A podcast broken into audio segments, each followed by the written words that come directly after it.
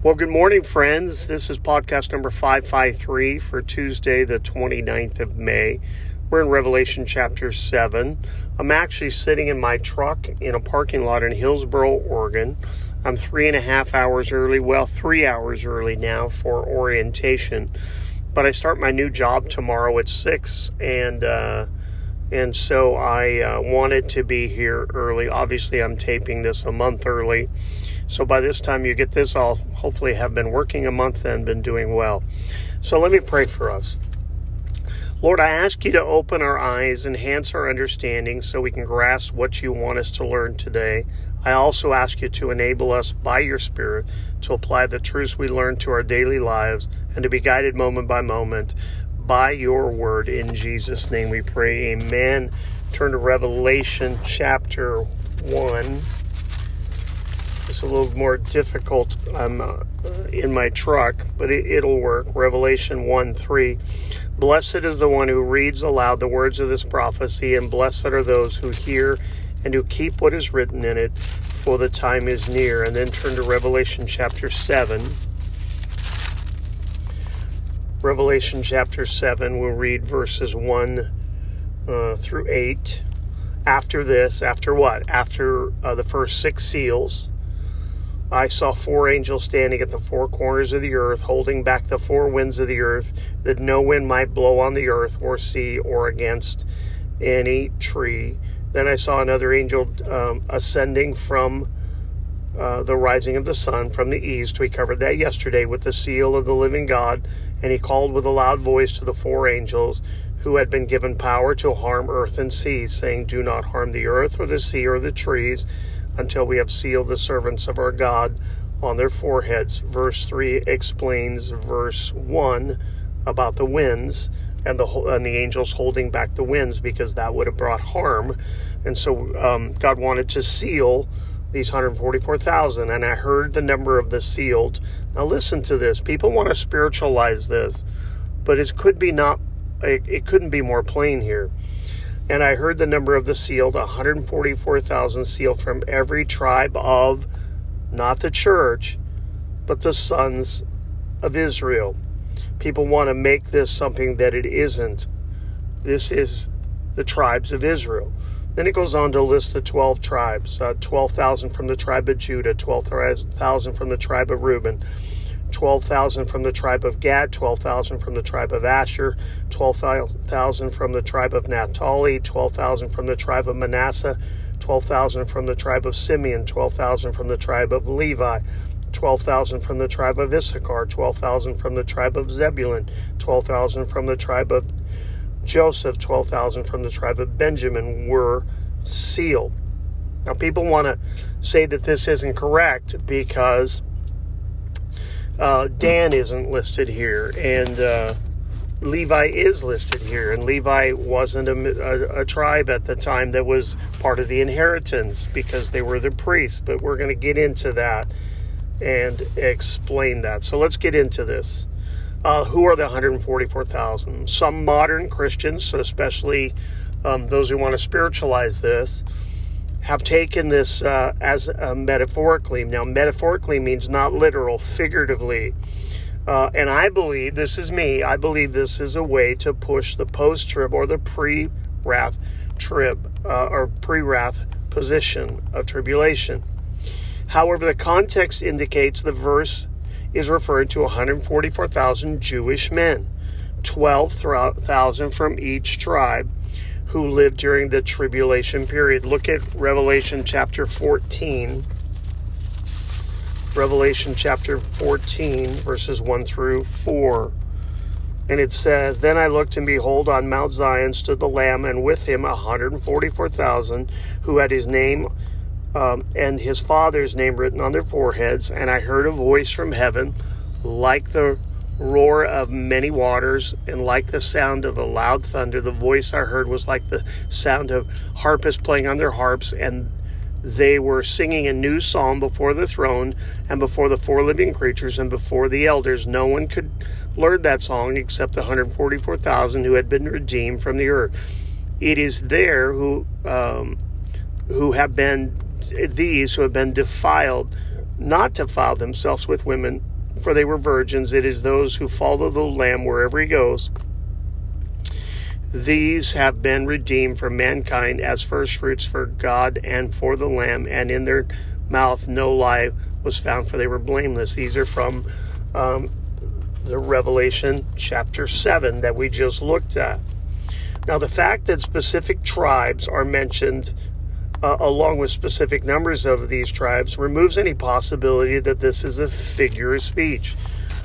Nowhere else in the Bible does a reference to the 12 tribes of Israel mean anything but the 12 tribes of Israel. When we have the literal, we have to go with the literal. Now, God had originally chosen the Jews to be witnesses to share the good news of God with all the other people around the world. We've got the Bible from the Jews. We have um, Christ who came through the Jews. And so God has used the Jews to do this. Uh, if you can bear with me today as I'm trying to turn pages, it's a little bit uh, difficult, um, but uh, we're going to make it. Let's look at Isaiah chapter 42 and verse 6. Isaiah 42, verse 6 says, I am the Lord.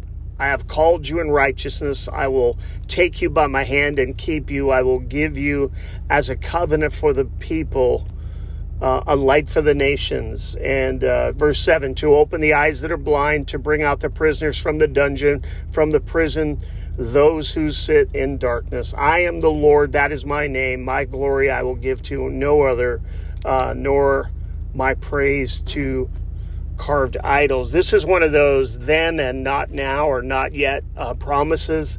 This is talking about Israel and also about Jesus, um, our servant. Now turn to Isaiah 43, verses 10 through uh, 13. And the point here is that God has given us the nation of Israel to lead us. It gave us the scripture and gave us Christ. Uh, 40, uh, Isaiah 43, verse 10 You are my witnesses, declares the Lord, and my servant whom I have chosen, that you may know and believe me and understand that I am He. Before me no God was formed, nor shall there be any after me. I, I am the Lord, and besides me there is no Savior. I declared and saved and proclaimed when there was no strange God among you. You are my witnesses, declares uh, the Lord. I am God, and henceforth I am He. There is none who can deliver from my hand. I work, and who can turn it back? So we see that God has chosen His witnesses, and His witnesses are going to be. Um, the Jews. And now during the tribulation, God is doing what he did from the beginning. He has his witnesses, and he's going to have these 144,000 Jews who believe in Jesus, the divine Messiah, and will finally fulfill his this mandate and uh, from God and become his witnesses all over the world. Remember in John chapter 1 where the Bible says that Jesus came into his own and his own received him not. And then he turned to the Gentiles and in Romans chapter 11, where Paul says there's a temporary hardening that's come upon the Jews. Uh, but when that last Gentile is going to be saved and the rapture takes place, there's going to be uh, a renewal of belief in Jesus Christ. There's going to be these 144,000 evangelists who are going to have a huge impact. Um, they will engage in the work of evangelism early in the tribulation because some of their hearts will believe and because they will, and become the martyrs of Revelation chapter 6. Let's look at Revelation chapter 6 verses 9 through 11. Revelation chapter 6 verses 9 through 11.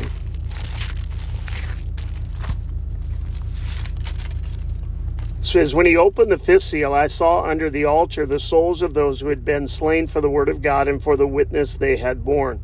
They cried out with a loud voice, O sovereign Lord, holy and true, how long before you will judge and avenge our blood on those who dwell on the earth? Then they were each given a white robe and told to rest a little longer until the numbers of their fellow servants and their brothers should be complete, who were to be killed as they themselves had been. Who was the one who witnessed to these who were killed and they were under the altar? I believe it'll be these 144,000 that are doing the work of evangelism. These Jews probably become believers in Jesus in uh, the same way um, that the Apostle Paul experienced. They have this face to face experience, they have this Damascus Road encounter that we see in Acts chapter 9 interesting interesting in uh, in 1 Corinthians 15:8 when the apostle Paul refers to his conversion he describes himself as one untimely born Paul may have been alluding to these 144,000 Jewish tribulation brethren who would be spiritually born in a way similar to him, even though Paul was spiritually born uh, far from before them. These Jewish witnesses, like Paul, will be mighty witnesses of Jesus Christ. And I believe that Jesus covers this in Matthew 25. Um, as I've studied this and looked at this, Matthew, this the scripture makes sense to me more than it ever has. It's in Matthew chapter 25, and I'm thankful for um, Rhodes, and I'm thankful for uh, Daniel Akin, and I'm thankful for the David Jeremiahs and the people who have made this scripture come alive. In Matthew chapter 25, verse 31, I believe this is kind of one of this is a scripture that points to uh, during the tribulation period. Now, remember the people that are witnesses in the tribulation, these 144,000 they're going to be the outcast and they're going to have trouble. They're not going to be able to, they're not going to take the mark of the beast, so they're not going to have food. They're going to need God's protection, but also some provision. So God provides provision. Look at verse 31 of Matthew 25. And I think this makes more sense now if this is a tribulation scripture. When the Son of Man comes in his glory and all his angels with him, then he will sit on his glorious throne and he's going to reward people. Before him will be gathered all the nations and he will separate people one from another. Remember, the rapture has already taken place. As the shepherd separates the sheep from the goats, and he will place the sheep on his right, but the goats on his left. Then the king will say to those on the right, Come, you who are blessed by my Father inherit the kingdom prepared for you from the foundation of the world. For I was hungry, and you gave me food. I was thirsty, and you gave me drink. I was a stranger, and you welcomed me. I was naked, and you clothed me. I was sick, and you visited me. I was in prison, and you came to me. Then the righteous will answer him, saying, Lord, when did we see you hungry and feed you, or thirsty and give you drink? And when did we see you a stranger and welcome you, or naked and clothe you? And when did we see you sick or in prison and visit you? And the king will answer them. Jesus now is the king, right? Truly I say to you, as you did it to one of the least of these brothers, you did it to me. Then he will say to those on the left, Depart from me, you cursed into eternal fire prepared for the devil and his angels. For I was hungry, and you gave me no food. I was thirsty, you gave me no drink. I was a stranger, and you did not welcome me. Naked, and you did not clothe me. Sick, in prison, you did not visit me. Then they also will answer, saying, Lord, when did we see you hungry or thirsty or a stranger or naked or sick or in prison and did not minister to you? Then he will answer them, saying, Truly I say to you, as you did not do it to the one of the least of these, you did not do it to me, and those will go away into eternal punishment, but the righteous into eternal life. I believe what this is is a picture of of these people taking care of the people who have gone through the tribulation, his witnesses his witnesses, which are ministering and taking care of and loving on those on the earth. And I believe there will be a great response from um, from this. And I believe there'll be many saved, and we'll see that in the verses uh, to come uh, that we'll uh, look at tomorrow. Now, turn to Revelation chapter 13. Revelation chapter 13. I love talking to you and speaking to you. I couldn't, I couldn't uh, wait to get to work and into the parking lot and um, and into my truck to to to get to get um, set up um, in somewhat of a of, a, an office here in my truck before I go to work to be able to speak to you. So Revelation chapter 13, verses 16 and 17.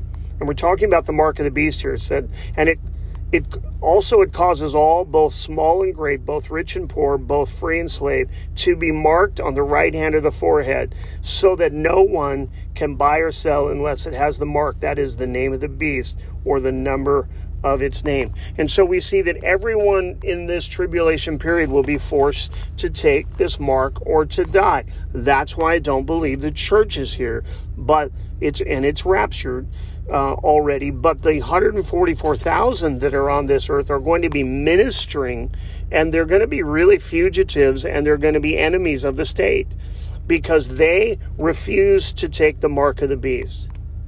They're going to be supernaturally protected. And I believe what we saw in Matthew chapter 25, they're going to be supernaturally uh, provided as God raises up people to minister to them. Their lives will be in jeopardy. These sheep or believers who treat the brothers, the 144,000, well, will enter into Christ's millennial kingdom. The goats or the unbelievers, by contrast, go into eternal punishment that's what we're going to where we're going to leave it this morning and we'll pick up in revelation chapter 7 um, later verses uh, tomorrow. So let's turn to 2 peter chapter 3 and verse 18 i apologize if there's uh, the sound of my truck in the background and it's been a little rough but uh, i'll figure this out as we as we go along. But i wanted to at least try to to tape one podcast this morning. God bless you. Let me pray 2 Peter chapter 3 verse 18, but grow in the grace and knowledge of our Lord and Savior Jesus Christ. To him be the glory both now and to the day of eternity. Amen. God bless you until we talk again.